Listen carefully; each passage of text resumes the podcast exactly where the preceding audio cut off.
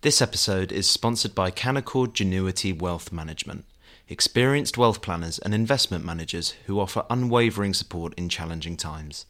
Visit canaccordwealth.com for more information.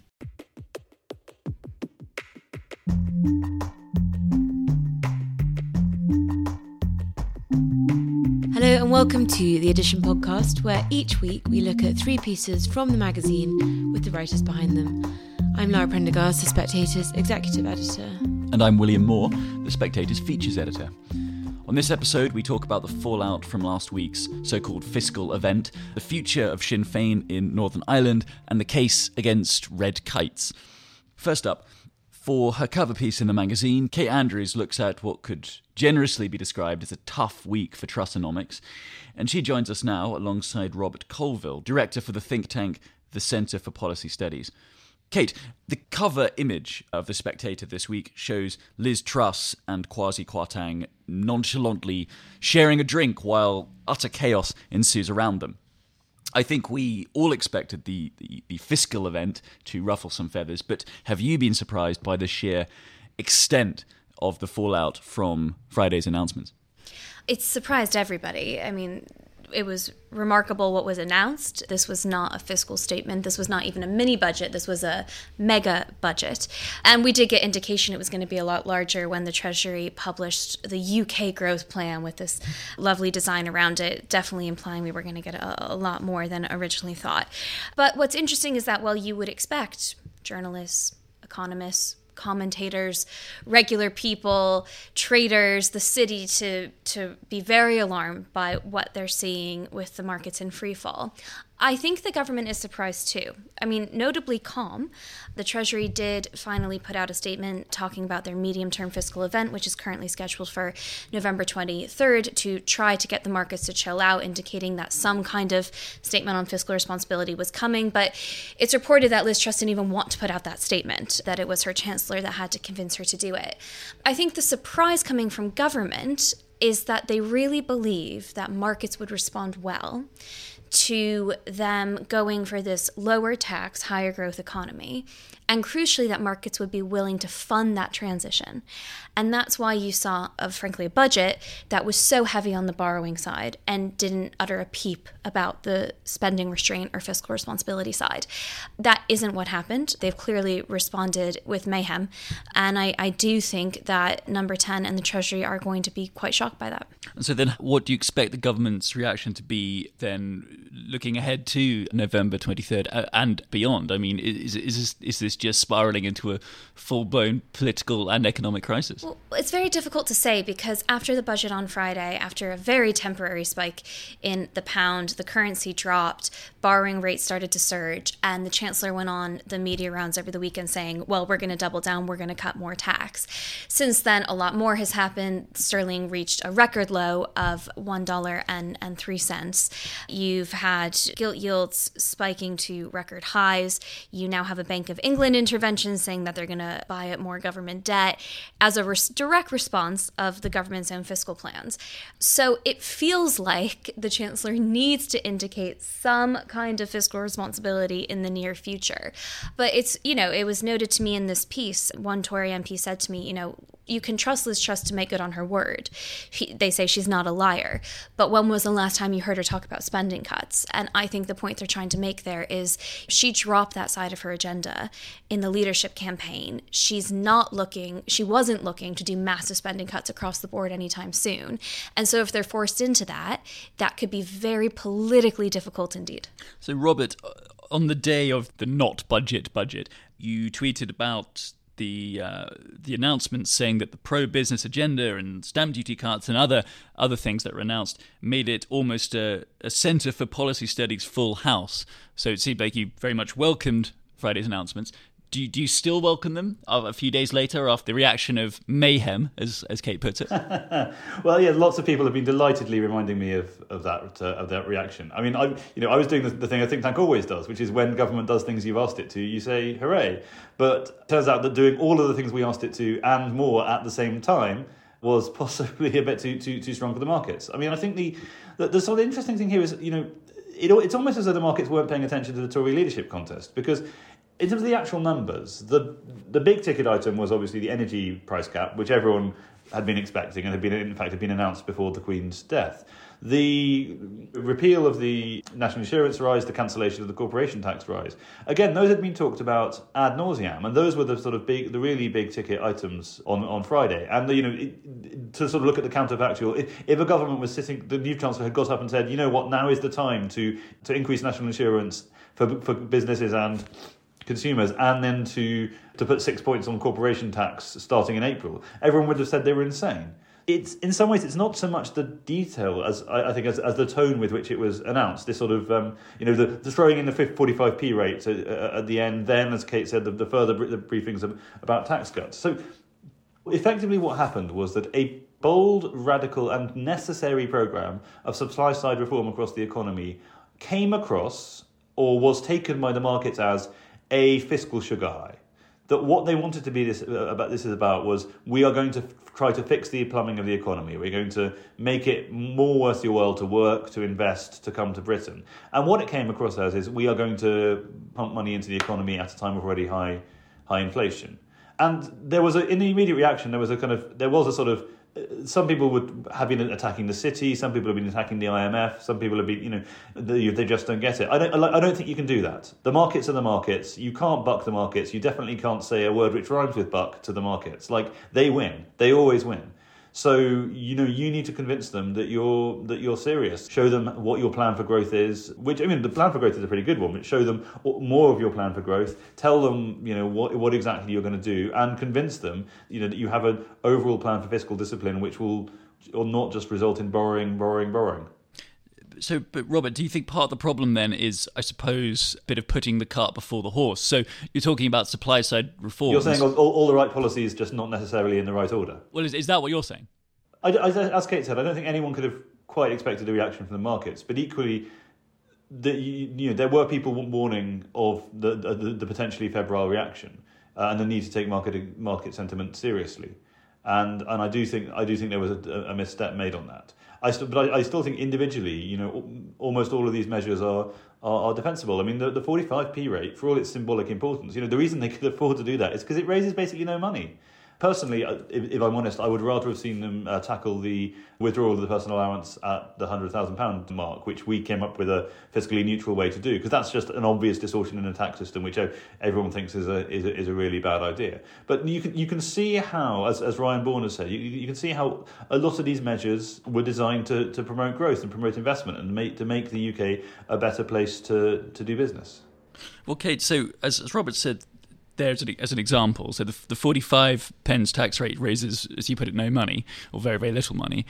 Do you think it's, again, in terms of doing things in the wrong order, was the government wrong to do something which will cost them so much political capital? Because we, we know from polling the, the cut to the 45 rate is very unpopular have they used up so much political capital on something that won't put much money back into the into the economy? And actually they could have used that political capital to do serious supply side reform on things such as housing being the most obvious example. I think it's an interesting question will and i'd sort of break it down in into how the markets view all this and then maybe how the public views all this because in many ways they're different questions. I'm more inclined to think that the timing was slightly off here whilst i do think that tax cuts in and of themselves are a supply side reform. And i have no doubt that some of the taxes that she cut will actually help to raise revenue down the line. Nobody thinks it's going to raise the 70 billion pound hole that she left in the public finances, in addition to all the other borrowing we're doing. And so we really needed some other kinds of supply side reforms, like you mentioned there, Will, planning reform and the rest of it, in order to boost growth. I think to give the markets more confidence that, that those holes, holes could be filled. If they didn't want to do a major spending cut, right? Because if you, you could also say, well, look, we're cutting taxes, but we're not going to spend as much. And I think Rob made an interesting point about language. I mean, the language was so bullish. You know, we will scrap this national insurance levy, but the money will still be there as if there were still a levy. I mean, this is the kind of stuff, let's be honest. If a Labour government were saying it, I think the, the center right would be, you know, bandying the word socialist about. You're, you're literally talking about, about a magic money tree there. Then there's the politics side of it. And this is where the 45p tax rate becomes quite controversial because personally I'm happy to see it go. And as has been pointed out by you and Rob, in terms of the tax cuts, I think that was about two billion pounds worth of a 45 billion pound tax cut package. So we're not really talking about a lot of money. But now that there is all this pressure on the government to insert fiscal discipline, it is going to be pretty hard politically to say, I'm cutting back from these services. I'm not giving certain public sector workers a pay raise, but I did scrap the 45p tax rate. And Liz Truss, to be fair to her, said she's willing to make the, the tough arguments. She's willing to move away from redistribution arguments, and she says she's willing to have this battle. But my gosh, that is a difficult political battle in a winter where people's energy bills, even with the cap and even with the support, are going to be going up significantly higher. I mean, for most people, the tax cuts that they're going to get, they're not going to feel overnight because they're going to be paying so much more because of inflation and energy bills. So, if you really wanted to perhaps put yourself in the most difficult position to make the case for what you've done, this is how you'd do it. Robert, so what do you think in terms of these big battles Liz Truss may have ahead of her? I mean, if she has to reassure the, the markets you know, sooner rather than later, the latest by November 23rd with this, the second fiscal event, I mean, how do you think she might be able to do that when she has made so many of these pledges, which are now quite politically difficult to row back from, perhaps? Yes, I mean, I mean it's a very tough situation. As, as Kate has alluded to, what has just happened makes it harder for her to get through her, her reforms, and it makes it harder for them to have the, the desired effect. Where if the if there is an aura of uncertainty shrouding the British economy, then you are less likely to get business investment and and ultimately growth. But that said, what would not work would be just to, to, to retreat. They very much sort of burned the bridges behind them on, on this. They've committed the the government and the Conservative Party to to this course, and they need to they need to see it through with with, some, some some modifications to the route, perhaps making sure that they they've shored up their, their flanks. But but fundamentally, you know, they they they they crossed the Rubicon on this, and I think what this comes down to is a a big bet on inflation. I think at the heart of quite a lot of this is the Bank of England believes that inflation has become in, more entrenched into the economy and needs to be wrung out. The government, I think, believes that inflation is going is going away. That energy prices, that component of it is coming back. That the interest rate action we've already seen will will have an effect. And you know, if you're an old-fashioned monetarist, I know they're not very popular these days, but um, you know, if you look at what's happening to money and credit supplies, there's there's some you know there is actually a case that the the you know, the, the, bigger risk is the is the bank tightening too much. I'm I'm not a professional in these matters. I, I you know I don't have a a judgment. I'm just talking to people who are who are, who are good at this stuff. But I think you know the the problem is that you know if if the bank has to keep raising raising rates and raising rates and raising rates in the face of market skepticism, then that is a really, a really bad situation. I mean, the, the, the implications for house prices, for the housing market, are uh, for you know companies borrowing. We we've become used to basically free and easy and cheap money, and the entire economy has rested on a sea of free and easy and cheap money. And for that to go away very, very suddenly will be very, very damaging to the economy. Uh, Kate, just finally, we are recording this on the week of Labour Party conference. And the mood, from what Katy Balls says in her piece this week, the mood at the conference seems to be very optimistic. You know, people saying that Labour are now on the cusp of of power. I mean, what what do you think of that? Do you think that the Tories are just not being trusted on the economy either by the markets or the or the voters anymore, and that Labour have put themselves in a position where they are trusted on economic matters now? Well, I don't think Labour have done much to put them in a position to be more trusted. It's that the Tories have done enough to to lose faith and Labour has just sort of stood around waiting. And they've been waiting for a really long time. I mean, I think there's a, an argument to be made that after more than a decade in power, you know, at some point the other guy's going to win. And so it might be inevitable. However, I think the brazen attitude to which that budget was presented last week is going to do a lot of harm in the medium term for the Conservative Party because you can certainly make the ideological and economic case for so much of what Liz Truss and her chancellor are trying to do. But I think Rob's made a really important point about easy and cheap money there. Even politicians like Liz Truss, who used to be wedded to the idea of fiscal responsibility, have got caught up in this new era in which you can borrow forever, interest rates will stay low, and you can spend and the markets will never punish you.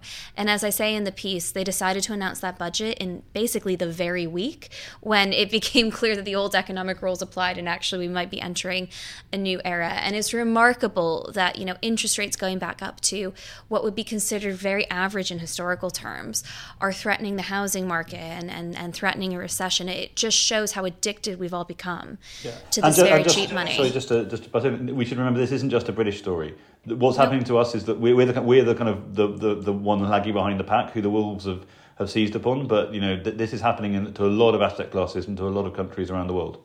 It's a really important point. And, and as one MP says to me in the piece, though, you know, they question why, why did we decide to stand out? This is not the time to be the outlier. And, and that is unfortunately what's happened to the UK. And as long as the UK remains in international headlines about its volatile economy, Labour doesn't have to do anything to seem more competent. They just really have to stand around and wait for the public to decide they wanted to try something else. Thank you, Kate and Robert. Next, in the magazine this week, Jenny McCartney has written that there is a growing sense that tomorrow belongs to Sinn Féin in Northern Ireland. Melanie McDonagh joins us now alongside the politician Mairia Cahill. Mairia, do you think Jenny is right in her suggestion? Well, first of all, I, I, thought her article was very prescient on a number of points. I slightly disagree with her on this one. I certainly think that we can all see a rise in Sinn Féin. I think they're in a very good position to be certainly a part of the next government in Dublin. They, for the first time, have been elected with the largest vote share in Northern Ireland. So we have Michelle O'Neill, who is the designated First Minister, but I don't agree that the future belongs to them. I think there's always a disconnect between politics, if you like, and what ordinary people feel on the ground. So while they may be certainly leading electoral politics at the minute, it doesn't necessarily mean that they will be in charge of the country, you know, forevermore. So, and Melanie, what what do you think? Do you think do you think it's right for nationalists to hail this moment as a signal that, that Irish reunification is, is, is getting closer? Well, the interesting thing is the absence of triumphalism. I think that once upon a time, the, the, demographic game was where it was all at. The time would come when Catholics, with their larger birth rate, would outbreed Protestants, and that was the great fear on the part of the Protestant and the great hope for the Catholics, because Northern Ireland was, of course, established as a Protestant state for Protestant people, with an inbuilt majority of two thirds to one third, and it was gerrymandered precisely to that effect by the Boundary Commission. But the extraordinary thing, I think, has been the muted triumphalism on the part even of Sinn Féin. And I think that's actually a prudent response that also addresses the increased sort of blurring of the boundaries nowadays, which has come out from the findings of the census. Mairia, uh, following the death of the Queen, King Charles III recently visited Northern Ireland. How was he received? I think he was received well. I mean, I, I think that people understood that there was a, a, a, requisite mourning period for the Queen, for the British monarch. You know, I think that for the most part, people were respectful of that. I was very struck actually. I, I took my daughter, who turned 12 last week, out to Hillsborough Castle to have a look at mm. the tributes that had been left by people there and we read you know messages from from everything from school children we met an elderly lady on a Zimmer frame who'd come over to pay her respects, you know. And I think that certainly it was an important visit, particularly for the unionist community, which I think has been demoralized in recent times, but also because for the first time, the First Minister designate and the Speaker were both members of the Sinn Féin party, and they they both, for the most part, were respectful in in, in terms of that visit. I have to say that was the right move. It's a pity it didn't come sooner. Um, we look to the history of Sinn Féin and, and the British monarchy here, and the, the big mistake which they made, of course, which was boycotting the 2011 visit to Dublin by Queen Elizabeth, who visited the Garden of Remembrance in Dublin. Um, the Garden of Remembrance, for anybody that doesn't know, is a memorial space which commemorates the lives and deaths of those who fought for Irish freedom against the British state. So the Queen actually, I thought that was a seismic move on her part. Um, top marks to whoever was quiet diplomacy actually was able to pull that off because she went to the Garden of Remembrance, laid a wreath, respectfully bowed her head, and then later on that night went to Dublin Castle and said "A Uachtaran agus which translates as President and Friends. It's the Irish phrase. And I think that that symbolism actually did probably much more in terms of Anglo Irish relations than anything any Republican could do. I don't think that Sinn Féin had any choice but to be respectful and, and welcome him. Um, I think one thing that people did miss was that the memorial service afterwards in St Anne's Cathedral was attended again by Sinn Féin representatives who stood for the British national anthem.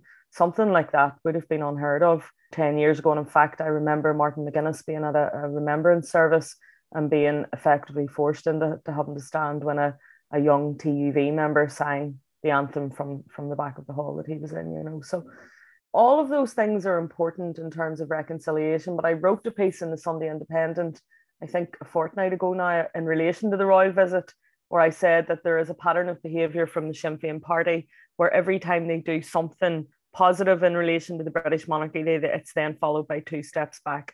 And I think we saw then that during the week there were some tweets from Mary Lou McDonald and from Michelle O'Neill, which people took issue with, where Michelle O'Neill talked about people who feel they have a British identity, or people who are British in Northern Ireland then pointed out to her, of course, that it's not that they feel it, they are, it's part of their, their DNA, you know.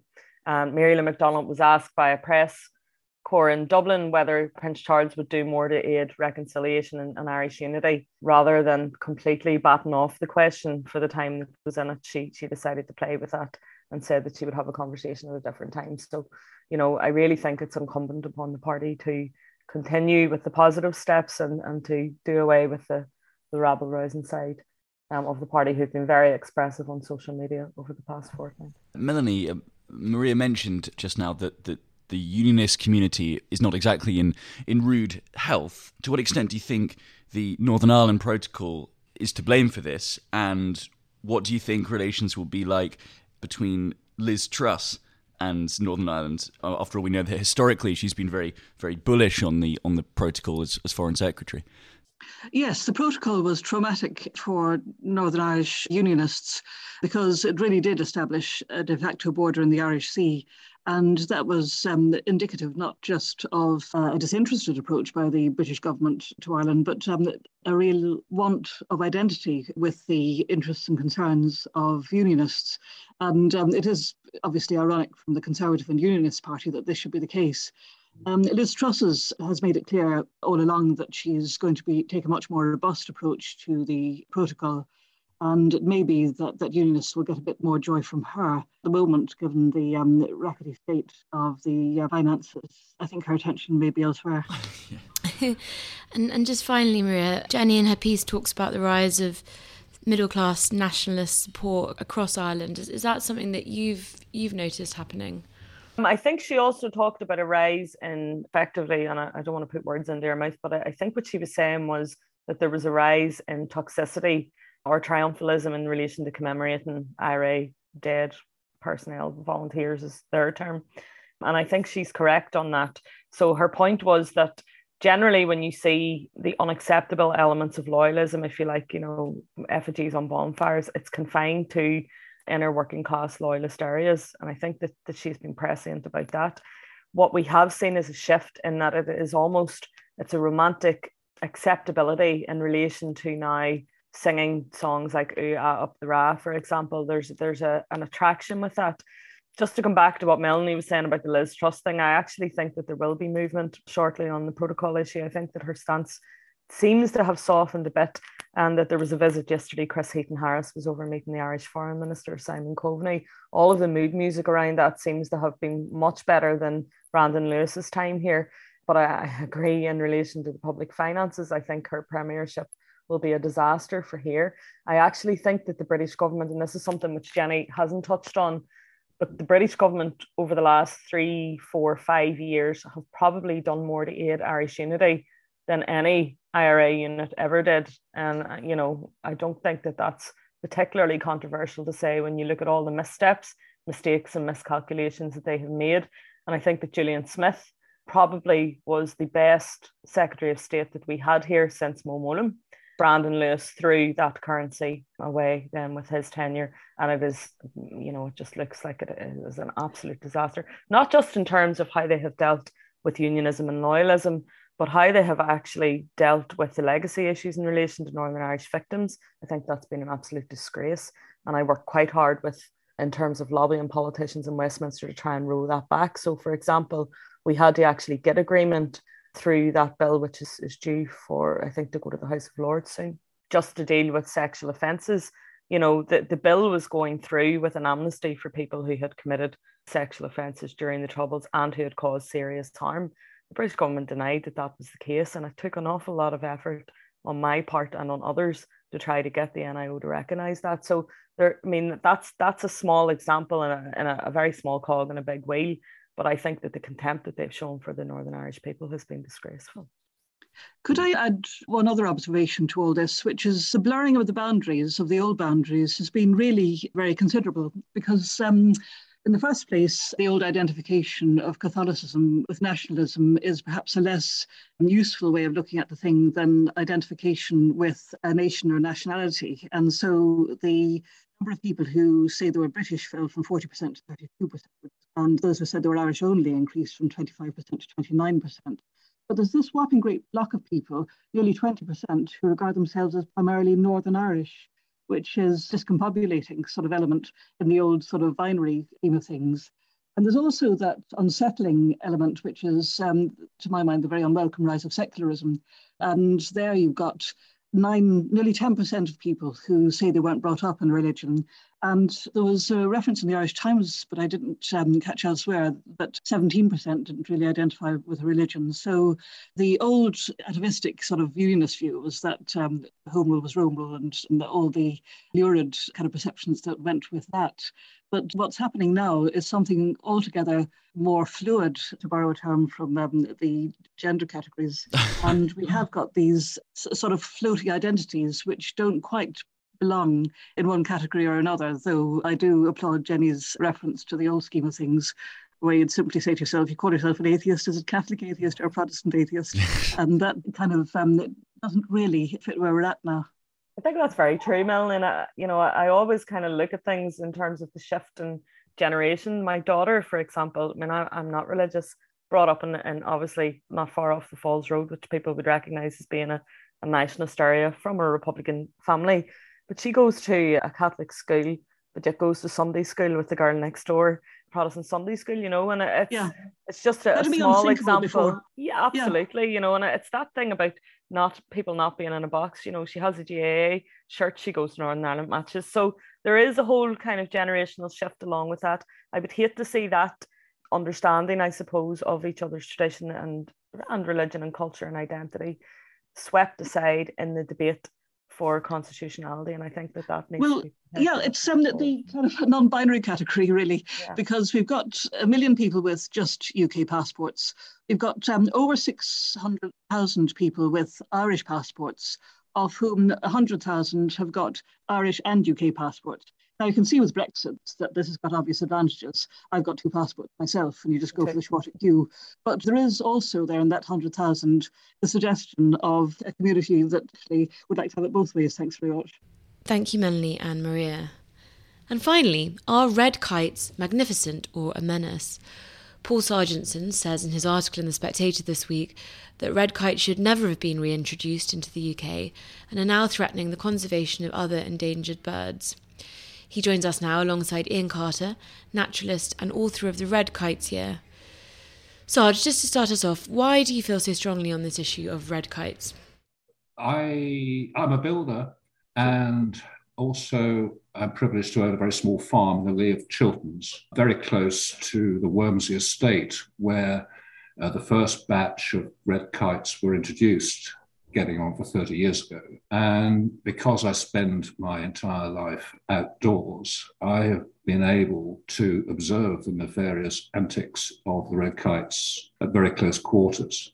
My very small farm of 25 acres is it's all grass, and half of that acreage is devoted to conservation, particularly to provide habitat for skylarks, brown hares, and most importantly, field voles for the fodder for barn owls. I have a resident pair of barn owls who raised two broods last year, but sadly only one brood this year.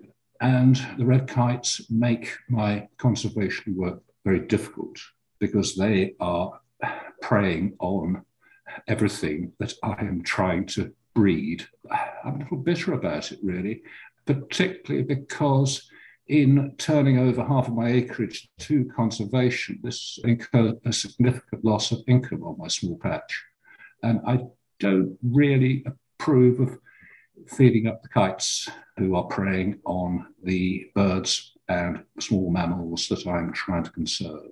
Ian, I believe that you were involved in the reintroduction of red kites back to the UK. So I, I imagine that you disagree with, with, with Paul's analysis of the problems of red kites on, on conservation. I wonder if you if you want to respond to his uh, his article and his views on red kites. Yeah, I mean the first thing I'd say is we're restoring the red kite is putting back something that we've lived with for hundreds of years, thousands of years. You know, red kites have, have been with us. They're part of our countryside and we wiped them out. You know, a few hundred years ago when anything predatory or any bird of prey was seen as a threat to, to game birds and livestock, they were relentlessly persecuted, wiped out completely from England, and this is trying to, to restore them to their rightful place in the countryside.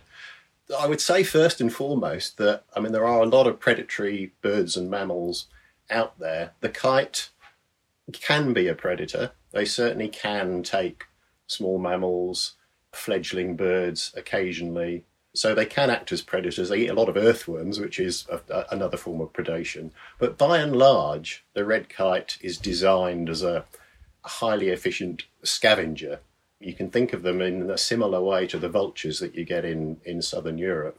They've got superb eyesight, they've got really good flying abilities, so they they spend their time sort of cruising around in the skies looking for animal carrion, and that is what they're designed to live from, and that is what they eat. That's the overwhelming majority of what they eat. They, they use that superb eyesight, home in on animal carrion. They're not a powerful bird. They're a big bird, like the vultures in the south of Europe, but they're not a strong bird, not a powerful bird. They can't lift away heavy items of prey. So while predation can occur, I would say the red kites are way down the list of things to worry about when it comes to songbirds and small mammals uh, and even livestock being being predated. But Ian, uh, so you say, of course, that the, the red kite is being reintroduced and, and used to be a, completely ordinary part of, of the environment here until a few hundred years ago. But I mean, could the argument not be made that the environment has changed so very much uh, in the last couple of centuries that its reintroduction, it's not being reintroduced in back into the same environment from which it, it once existed? You know, a lot has changed since then. There has been a lot of change, but actually, the red kite is superbly well adapted to our modern countryside despite all those changes. So we've lost a lot of wildlife because of changes to the countryside. We manage the countryside far more intensively than we than we used to. And a lot of the changes to the way that farmland is managed, for example, has led to big declines in a lot of farmland birds, which is a great shame. The kite, because it's a scavenger, because it's also very adaptable and flexible and will eat a whole range of different different things, everything from tiny sort of earthworms and beetles right up to scavenging on on sort of the carcasses of, of big livestock. And then there's roadkill they can find quite easily in the modern landscape. Even people putting food out specifically for the kites. So yes, things have changed a lot, but our landscape is very, very suitable for kites. And of course, you can see that now in the Chilterns because the densities of birds there are, are really quite impressive. Yes, thank you, Ian. I understand all of that. Question was posed by Will: Has not the uh, the environment changed massively over well over the last sixty years? And it certainly has. And the farmer is always blamed for this to an extent, quite rightly so. But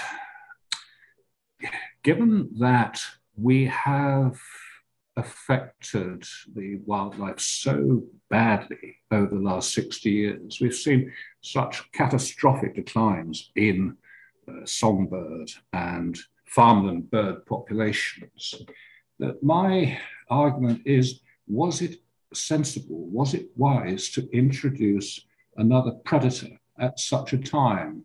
And you say quite rightly that the red kite is superbly well adapted to scavenging uh, and uh, the and the landscape.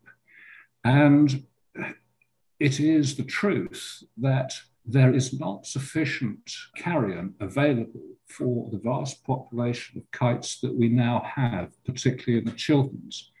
And for that reason, they are searching further afield, we may use the expression, for prey and live prey. We all see it because we spend our lives outside, outdoors, and are subconsciously monitoring the whole monitoring the whole times. And I find it immensely distressing when I'm haymaking and they um, hoover up the leverets.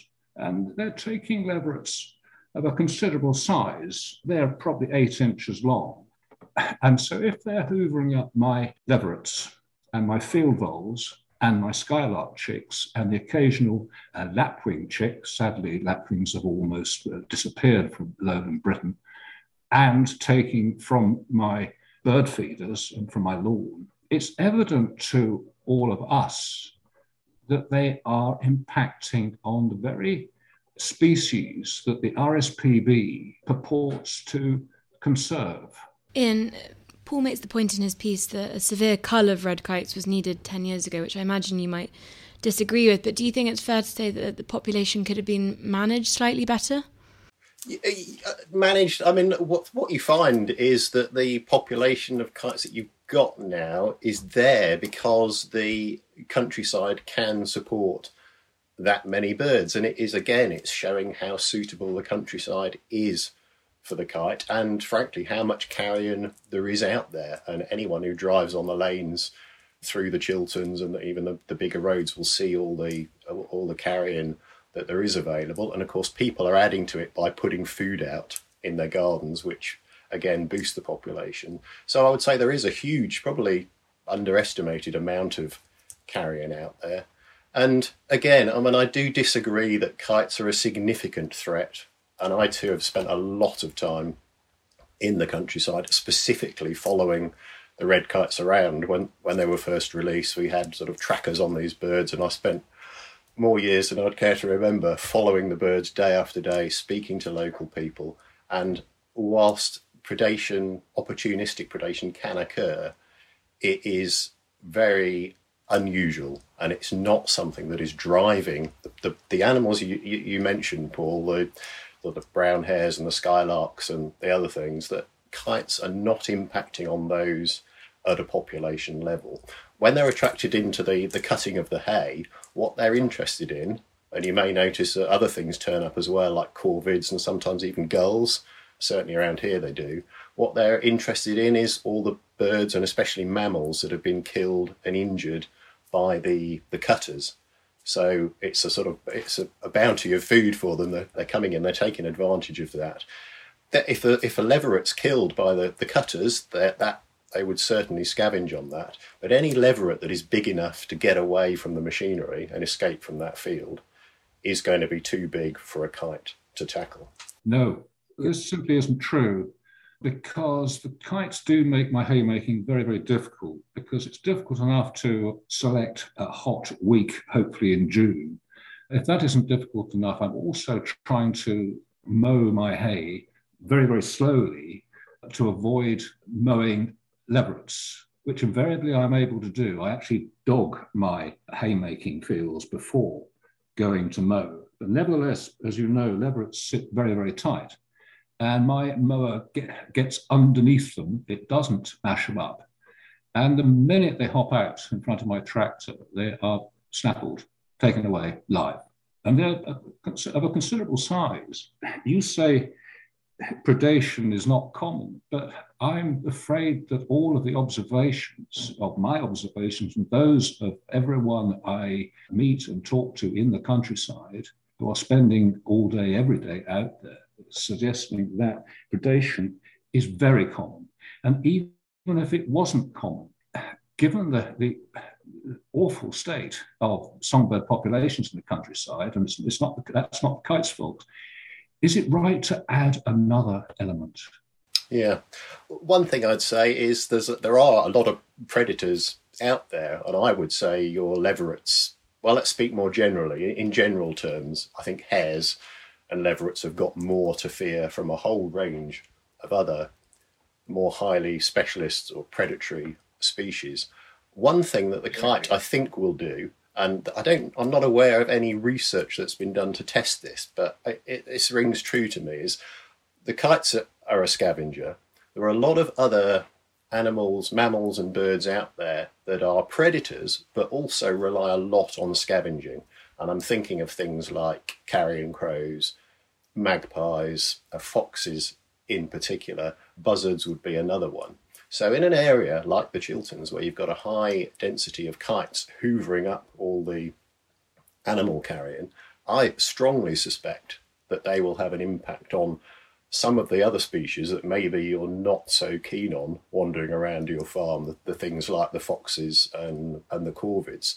So again, it's all about sort of balance, and I would argue red kites have been with us for thousands and thousands of years. We've lived with them. We're just putting back what was taken away a couple of hundred years ago, and maybe we'll get more of a natural balance. Maybe there'll be fewer of the of the corvids and, and the buzzards and the foxes that are, are, really are targeting songbirds in some cases and, and certainly will take leveret. So maybe that overall balance won't be won't be such a bad thing in the longer term. Thank you, Sarge and Ian. And that's it for this week. As ever, if you enjoyed the podcast, please do pick up a copy of The Spectator to read all the stories in full. I'm William Moore. And I'm Lara Prendergast, and we do hope you join us again next week.